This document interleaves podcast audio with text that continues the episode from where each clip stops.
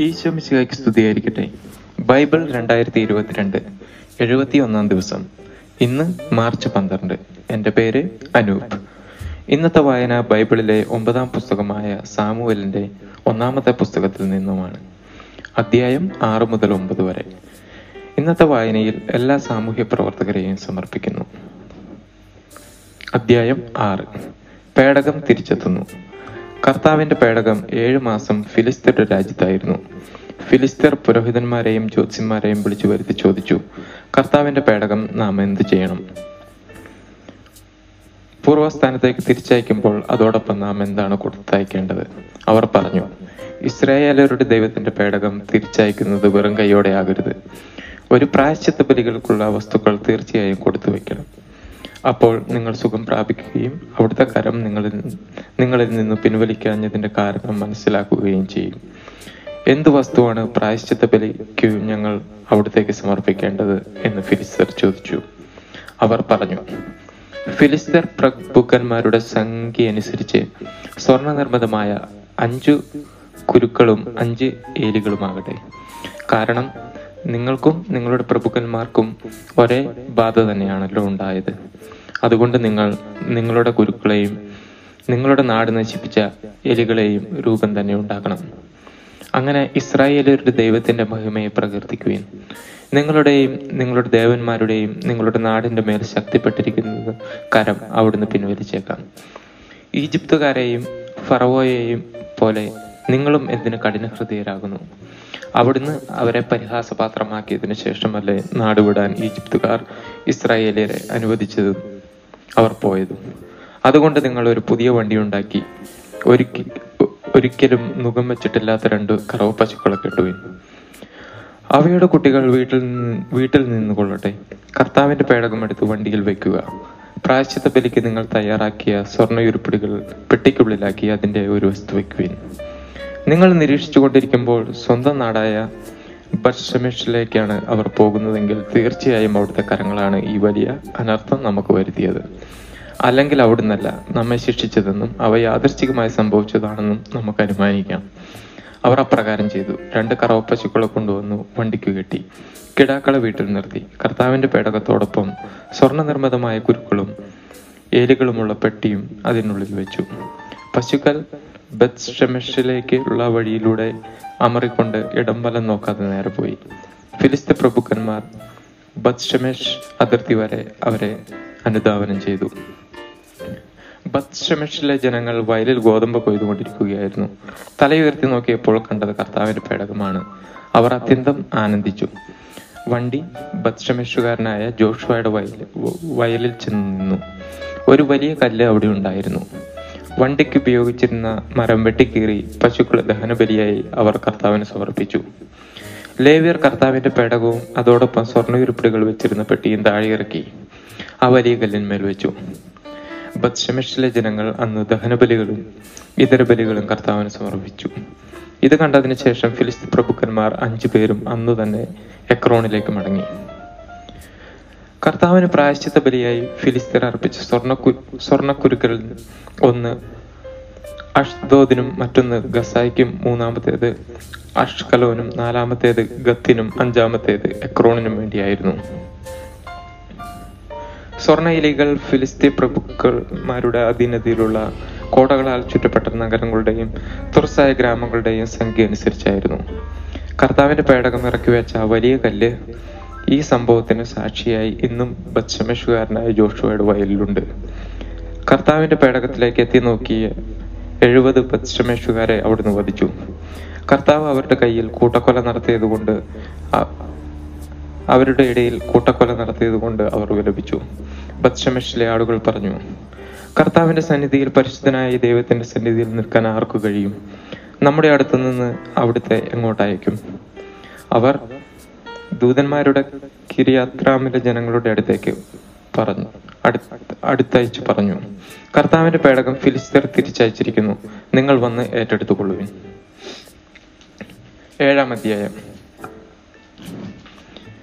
കിരിയാ കിരിയാത്തിയാറാമിലെ ആളുകൾ വന്ന് കർത്താവിന്റെ പേടകം ഗിരിമുകളിൽ താമസിച്ചിരുന്ന അഭിനാബിന്റെ ഭവനത്തിൽ എത്തിച്ചു. അത് സൂക്ഷിക്കുന്നതിന് അഭിനാദാബിന്റെ പുത്രൻ എലയാസറിനെ അവർ അഭിഷേകം ചെയ്തു. കർത്താവിന്റെ പേടകം അവർ ഏറെക്കാലം ഇരുപത് വർഷത്തോളം ഇരുന്നു ഇസ്രായേൽ ജനം കർത്താവിങ്കിലേക്ക് തിരിഞ്ഞു വിലപിച്ചുകൊണ്ടിരുന്നു.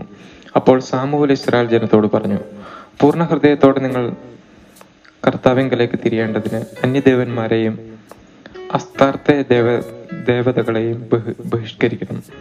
നിങ്ങളെ പൂർണമായി ദൈവത്തിന് സമർപ്പിക്കുകയും അവിടുത്തെ മാത്രം ആരാധിക്കുകയും ഫിലിസ്തീന്റെ കരങ്ങളിൽ നിന്ന് അവിടുന്ന് നിങ്ങളെ രക്ഷിക്കും. അങ്ങനെ ഇസ്രായേലിയർ ബാലിന്റെയും അസ്താർത്ഥയുടെയും ബിംബങ്ങളെ ബഹിഷ്- ബഹിഷ്കരിച്ച് കർത്താവിന് മാത്രം ആരാധിച്ചു. സാമുവൽ പറഞ്ഞു ഇസ്രായേൽ മുഴുവൻ മിസ്ബായിൽ ഒരുമിച്ച് കൂടട്ടെ. ഞാൻ നിങ്ങൾക്ക് വേണ്ടി കർത്താവിനോട് പ്രാർത്ഥിക്കാം. അവർ മിസ്ബായിൽ ഒരുമിച്ച് കൂടി. വെള്ളം കോരി കർത്താവിന്റെ സന്നിധിയിൽ പകർന്നു. ആ ദിവസം മുതൽ അവർ ഉപവസിച്ചു. ഞങ്ങൾ കർത്താവിനെതിരായി പാപം ചെയ്തു പോയി എന്ന് അവർ ഏറ്റുപറഞ്ഞു. മിസ്ബായിൽ വെച്ചാണ് സാമുവൽ ഇസ്രായേൽ ജനത്തെ ന്യായപാലനം ചെയ്യാൻ തുടങ്ങിയത്. ഇസ്രായേൽക്കാർ മിസ്ബായിൽ ഒരുമിച്ച് കൂടിയിട്ടുണ്ടെന്ന് കേട്ടപ്പോൾ ഫിലിസ്ത് പ്രഭുക്കന്മാർ ഇസ്രായേലിനെ ആക്രമിക്കാൻ പുറപ്പെട്ടു. ഇസ്രായേൽക്കാർ ഭയചകിതരായി. ഫിലിസ്തീനിൽ നിന്ന് തങ്ങളെ രക്ഷിക്കുന്നതിന് ദൈവമായ കർത്താവിനോട് നിരന്തരം പ്രാർത്ഥിക്കണമെന്ന് അവർ സാമുവലിനോട് അപേക്ഷിച്ചു. സാമുവൽ മുലകൊടി മാറാത്ത ഒരാട്ടുംകുട്ടിയെ സമ്പൂർണ ദഹുമലിയെ ദഹനബലിയായി കർത്താവിന് അർപ്പിച്ചു. അവൻ ഇസ്രായേലിന് വേണ്ടി കർത്താവിനോട് പ്രാർത്ഥിച്ചു. അവിടുന്ന് അവന്റെ പ്രാർത്ഥന ശ്രവിച്ചു ശ്രവിച്ചു. സാമൂഹൽ ദഹബലി അർപ്പിച്ചുകൊണ്ടിരിക്കവേ ഫിലിസ്തർ ഇസ്രായേലിനെ ആക്രമിക്കാൻ അടുത്തുകൊണ്ടിരുന്നു. കർത്താവ് ഭയങ്കരനായ ഭയങ്കരമായ ഒരിടിനാദം മുഴക്കി ഫിലിസ്തരെ സംഭ്രാന്തരാക്കി. അവർ പലായനം ചെയ്തു. ഇസ്രായേലിയർ മിസ്ബായിൽ നിന്ന് ബത്കാർ വരെ അവരെ പിന്തുടർന്ന് വധിച്ചു. അനന്തരം സാമുവൽ മിസ്ബായ്ക്കും ജനാഷായ്ക്കും മതി ഒരു കല്ല് സ്ഥാപിച്ചു. ഇതുവരെ കർത്താവ് നമ്മെ സഹായിച്ചു എന്ന് പറഞ്ഞ ആ സ്ഥലത്ത് എബനേസർ എന്ന് പേരിട്ടു. അങ്ങനെ ഫിലിസ്തീർ കീഴടങ്ങി. പിന്നീട് ഒരിക്കലും അവർ ഇസ്രായേൽ ദേശത്ത് കാലുകുത്തിയിട്ടില്ല സാമൂലിന്റെ കാലം അത്രയും കർത്താവിന്റെ കാലം ഫിലിസ്തീർക്കെതിരെ ബലപ്പെട്ടിരുന്നു. എക്രോൺ മുതൽ ഗത്തുവ വരെ ഫിലിസ്തീർ കരസ്ഥമാക്കിയിരുന്ന പ്രദേശങ്ങളെല്ലാം അവർ ഇസ്രായേലിന് തിരികെ കൊടുത്തു. ഇസ്രായേലിയർ തങ്ങളുടെ പ്രദേശമെല്ലാം ഫിലിസ്തീനിൽ നിന്ന് വീണ്ടെടുത്തു. ഇസ്രായേലിയരും അമൂര്യരും തമ്മിൽ സമാധാനമുണ്ടായി. സാമുവൽ തന്റെ ജീവിതകാലം അത്രയും ഇസ്രായേൽ നീതിപാലന നീതിപാലനം നടത്തി. ബദേൽ ഗിൽഗാൽ മിസ് മിസ്ബ എന്നീ സ്ഥലങ്ങൾ വർഷം തോറും സന്ദർശിച്ച് അവിടുത്തെയും അവൻ നീതിപാലനം നടത്തിയിരുന്നു. അനന്തരം തന്റെ ഭവനം സ്ഥിതി ചെയ്തിരുന്ന റാമായിലേക്ക് അവൻ മടങ്ങിപ്പോയി. അവിടെയും നീതിപാലനം നടത്തുകയും കർത്താവിന് ഒരു ബലിപീഠം നിർമ്മിക്കുകയും ചെയ്തു. രാജാവിന് വേണ്ടി മുറവിളി. എട്ടാം അധ്യായം. സാമുവൽ വൃദ്ധനായപ്പോൾ മക്കളെ ഇസ്രായേലിന്റെ ന്യായാധിപന്മാരാക്കി നിയമിച്ചു. മൂത്ത മകൻ ജോയലും രണ്ടാമൻ അബിയായും ബർഷബായിൽ ന്യായാധിപന്മാരായിരുന്നു. അവർ പിതാവിന്റെ മാർഗം തുടർന്നില്ല. പണമായിരുന്നു അവരുടെ ലക്ഷ്യം. അവർ കൈക്കൂലി വാങ്ങുകയും അനീതി പ്രവർത്തിക്കുകയും ചെയ്തിരുന്നു. ഇസ്രായേലിലെ ശ്രേഷ്ഠന്മാർ റാമായിൽ സാമുവലിന്റെ സന്നിധിയിൽ ഒരുമിച്ച് കൂടി. അവർ പറഞ്ഞു അങ്ങ് വൃദ്ധനായ പുത്രന്മാരാകട്ടെ അങ്ങയുടെ മാർഗം പിന്തുടരുന്നുമില്ല. അതുകൊണ്ട് മറ്റ് ജനതകൾക്കുള്ളതുപോലെ ഒരു രാജാവിനെ ഞങ്ങൾക്ക് നിയമിച്ചു തരിക. ഞങ്ങൾക്കൊരു രാജാവിനെ തരിക എന്ന് അവർ പറഞ്ഞത് സാമുവലിന് ഇഷ്ടമായില്ല. അവർ കർത്താവിനോട് പ്രാർത്ഥിച്ചു. അവിടുന്ന് സാമുവലിനോട് പറഞ്ഞു ജനം പറയുന്നത് കേൾക്കുക. അവൻ നിന്നെയല്ല തങ്ങളുടെ രാജാവായ എന്നെയാണ് തിരസ്കരിച്ചിരിക്കുന്നത്. ഈജിപ്തിൽ നിന്ന് കൊണ്ടുവന്ന ദിവസം മുതൽ അവർ എന്നെ ഉപേക്ഷിച്ച് അന്യദേവന്മാരെ ആരാധിച്ചുകൊണ്ട് എന്നോട് ചെയ്തത് തന്നെയാണ് അവർ നിന്നോടും ചെയ്യുന്നത്. അതുകൊണ്ട് ഇപ്പോൾ അവരെ അനുസരിക്കുക. എന്നാൽ അവരെ ഭരിക്കാൻ അറിയുന്ന രാജാക്കന്മാരുടെ രീതി സൂക്ഷ്മമായി വിവരിച്ച് അവർക്ക് മുന്നറിയിപ്പ് കൊടുക്കുക. രാജാവിനെ ആവശ്യപ്പെട്ടവരോട് കർത്താവിന്റെ വാക്ക് സാമൂൽ അറിയിച്ചു. നിങ്ങൾ ഭരിക്കാൻ അറിയുന്ന രാജാവ് നിങ്ങളോട് ഇങ്ങനെ ചെയ്യും. തന്റെ രഥത്തിൽ മുന്നിലോടാൻ തേരാളികളും അശ്വഭടന്മാരുമായി അവർ നിങ്ങളുടെ പുത്രന്മാരെ നിയോഗിക്കും. ആയിരങ്ങളുടെയും അൻപതുകളുടെയും അധിപന്മാരായി അവൻ അവരെ നിയമിക്കും. ഉഴവുകാരും കൊയ്ത്തുകാരും ആയുധമെടുക്കാരും രഥോപകരണ നിർമ്മാതാക്കളുമായി അവരെ നിയമിക്കും. നിങ്ങളുടെ പുത്രിമാരെ സുഗന്ധ തൈലക്കാരികളും പാചകക്കാരികളും അപ്പക്കാരികളുമാക്കും നിങ്ങളുടെ വയലുകളിൽ മുന്തിരിത്തോട്ടങ്ങളിലും ഒലിവ് തോട്ടങ്ങളിലും വെച്ച് ഏറ്റവും നല്ലത് അവൻ തന്റെ സേവകർക്ക് നൽകും. നിങ്ങളുടെ ധാന്യങ്ങളുടെയും മുന്തിരിയുടെയും ദശാംശം എടുത്ത് അവൻ തന്റെ കിങ്കരന്മാർക്കും വൃത്തിമാർക്കും നൽകും. നിങ്ങളുടെ ദാസന്മാരെയും ദാസികളെയും ഏറ്റവും നല്ല കന്നുകാലികളെയും കഴുതകളെയും അവൻ തന്റെ ജോലിക്ക് നിയോഗിക്കും. അവൻ നിങ്ങളുടെ ആട്ടിൻ പറ്റത്തിന്റെ ദശാംശം എടുക്കും. നിങ്ങൾ അവന്റെ അടിമകളായിരിക്കും.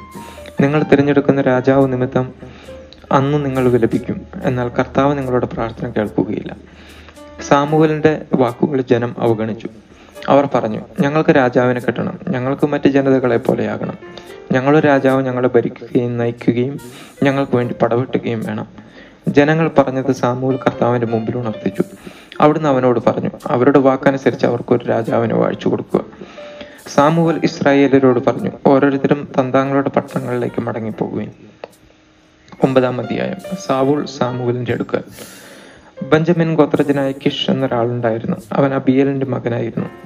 അബിയൽ സെറോസിന്റെയും സെറോർ ബക്കോറാത്തിന്റെയും ബക്കോറാത്ത് അഫിയായുടെയും പുത്രനായിരുന്നു. അഫിയ ബെഞ്ചമിൻ ഗോത്രക്കാരനും ധനികനുമായിരുന്നു. കിഷിന് സാവോൾ എന്നൊരു പുത്രനുണ്ടായിരുന്നു. അവനേക്കാൾ കേമനായ ഇസ്രായേലിൽ മറ്റാരും ഇല്ലായിരുന്നു. അവന്റെ തോളപ്പം ഉയരമുള്ള ആരും ഉണ്ടായിരുന്നില്ല. ഒരിക്കൽ സാവോളിന്റെ പിതാവായ കിഷിന്റെയും കിഷിന്റെ കഴുതുകൾ കാണാതായി. അവൻ സാവോളിനോട് പറഞ്ഞു ഒരു വൃത്തിനെയും കൂട്ടി അന്വേഷിക്കുക. അവർ എഫ്രായിം മലനാട്ടിലും ഷലീഹ ദേശത്തും അന്വേഷിച്ചു. കണ്ടെത്തിയില്ല. ഷാലിൻ ദേശത്തും തിരക്കി. അവിടെയും ഇല്ലായിരുന്നു. അനന്തരം ബെഞ്ചമിന്റെ നാട്ടിൽ അന്വേഷിച്ചു. കണ്ടെത്തിയില്ല. സൂഫിന്റെ ദേശത്തെത്തിയപ്പോൾ സാവോൾ ഭൃത്യന്മാരോട് പറഞ്ഞു നമുക്ക് തിരികെ പോകാം. അല്ലെങ്കിൽ പിതാവ് കഴുതകളുടെ കാര്യം വിട്ടു നമ്മെ പറ്റി ആകുലചിത്തനാകും. ഭൃത്യൻ പറഞ്ഞു ഈ പട്ടണത്തിൽ വളരെ പ്രശസ്തനായ ഒരു ദൈവപുരുഷനുണ്ട്. അവൻ പറയുന്നതെല്ലാം അതുപോലെ സംഭവിക്കും. നമുക്ക് അങ്ങോട്ട് പോകാം. ഒരു പക്ഷേ നിങ്ങളുടെ കാര്യം സാധിക്കുന്നതിനുള്ള മാർഗം അവൻ കാണിച്ചു തരും. സാവോൾ അവനോട് ചോദിച്ചു നമ്മൾ ചെല്ലുമ്പോൾ എന്താണ് അവന് കൊടുക്കുക? നമ്മുടെ കയ്യിലുണ്ടായിരുന്ന ഭക്ഷണ സാധനങ്ങൾ തീർന്നുപോയി അവന് കൊടുക്കാൻ ഒന്നും നമ്മുടെ കയ്യിലില്ലല്ലോ ഭൃത്യൻ പറഞ്ഞു. എന്റെ കയ്യിൽ കാൽ ഷെക്കൽ വെള്ളിയുണ്ട്. അത് അവന് കൊടുക്കാം. നമ്മുടെ കഴുതുകളെ എവിടെ കണ്ടെത്തുമെന്ന് അവൻ പറഞ്ഞു തരും. പണ്ട് ഇസ്രായേലിൽ ഒരുവൻ ദൈവഹിതമാരായൻ പോകുമ്പോൾ നമുക്ക് ദീർഘദർശികളുടെ അടുത്ത് പോകാമെന്ന് പറഞ്ഞിരുന്നു. പ്രവാചകൻ അക്കാലത്ത് ദീർഘദർശി എന്നാണ് വിളിക്കപ്പെട്ടിരുന്നത്. കൊള്ളാം നമുക്ക് പോകാം. സാവുൾ പറഞ്ഞു അവൻ ദൈവപുരുഷൻ താമസിക്കുന്ന പട്ടണത്തിലേക്ക് പോയി. അവർ പട്ടണത്തിലേക്കുള്ള കയറ്റം കയറുമ്പോൾ വെള്ളം കോരാൻ വന്ന യുവതികളോട് ചോദിച്ചു ദീർഘദർശി എവിടെയെങ്ങാനും ഉണ്ടോ? ഉണ്ട് അവർ പറഞ്ഞു. അതാ നിങ്ങളുടെ മുൻപിൽ പോകുന്നു. വേഗം ചെല്ലുവേ അവനിപ്പോൾ പട്ടണത്തിൽ വന്നേ ഉള്ളൂ ഇന്നും മലമുകളിൽ ജനങ്ങൾക്കൊരു ബലി സമർപ്പിക്കാനുണ്ട്. പട്ടണത്തിൽ ചെന്നാൽ ഉടനെ ഭക്ഷണം കഴിക്കാൻ മലമുകളിലേക്ക് പോകുന്നതിന് മുമ്പ് അവനെ നിങ്ങൾക്ക് കാണാം. അവൻ ബലി അർപ്പിക്കുന്നതിന് മുമ്പ് ജനങ്ങൾ ഭക്ഷിക്കുകയില്ല. ക്ഷണിക്കപ്പെട്ടവർ പിന്നീടാണ് ഭക്ഷിക്കുന്നത്. ഇപ്പോൾ തന്നെ പോയിക്കൊള്ളൂ. ഉടനെ അവനെ കാണാം. അവർ പട്ടണത്തിൽ ചെന്നു. മലമുകളിലേക്ക് പോകുന്ന വഴിക്ക് അവനെ കണ്ടു. സാവൂൾ വന്നതിന്റെ തലേ ദിവസം കർത്താവ് സാമൂലിന് വെളിപ്പെടുത്തിയിരുന്നു. നാളെ ഈ സമയത്ത് ബെഞ്ചമിന്റെ നാട്ടിൽ ഒരുവനെ നിന്റെ അടുക്കൽ അയക്കും അവനെ നീ ജനത്തിന്റെ രാജാവായി അഭിഷേകം ചെയ്യണം.